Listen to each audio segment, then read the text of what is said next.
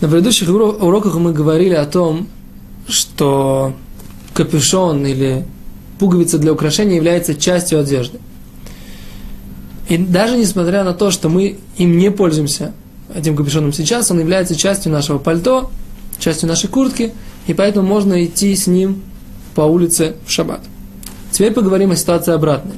Когда часть нашей одежды, даже если она является э, пришитой, все равно не считается частью одежды, и поэтому выходить в такой одежде в шаббат будет нельзя. Ярким примером является цицит.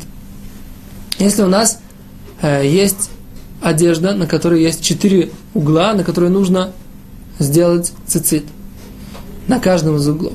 Теперь, если у нас на одном э, угле, на одном угле или на одном углу, ну, в общем, неважно, на одном из конфот, на одном из краев этой одежды у нас э, э, у нас нить цицит порвалась полностью, то есть как бы не, не осталось целых нитей вообще, она полностью порвалась. А все остальные нити мы да хотим оставить.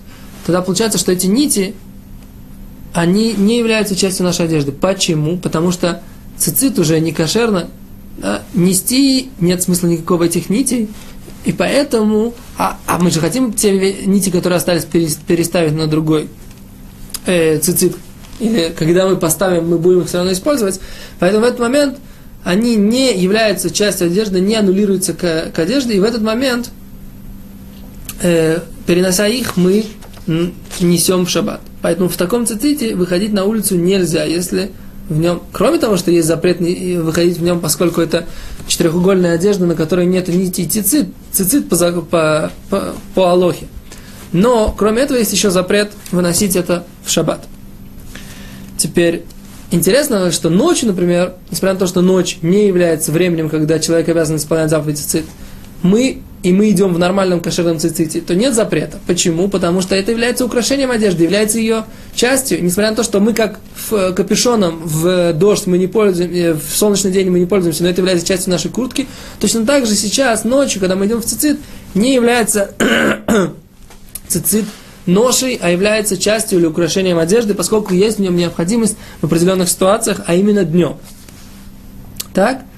С другой стороны, если у нас порвутся все четыре нити цицит, то в данной ситуации у нас останется только запрет э, ходить без кистей цицит в четырехугольной одежде.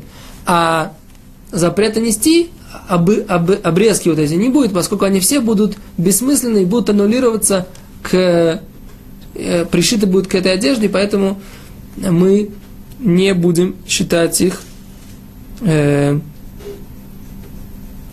считать их э, отдельной отдельной как бы частью, которую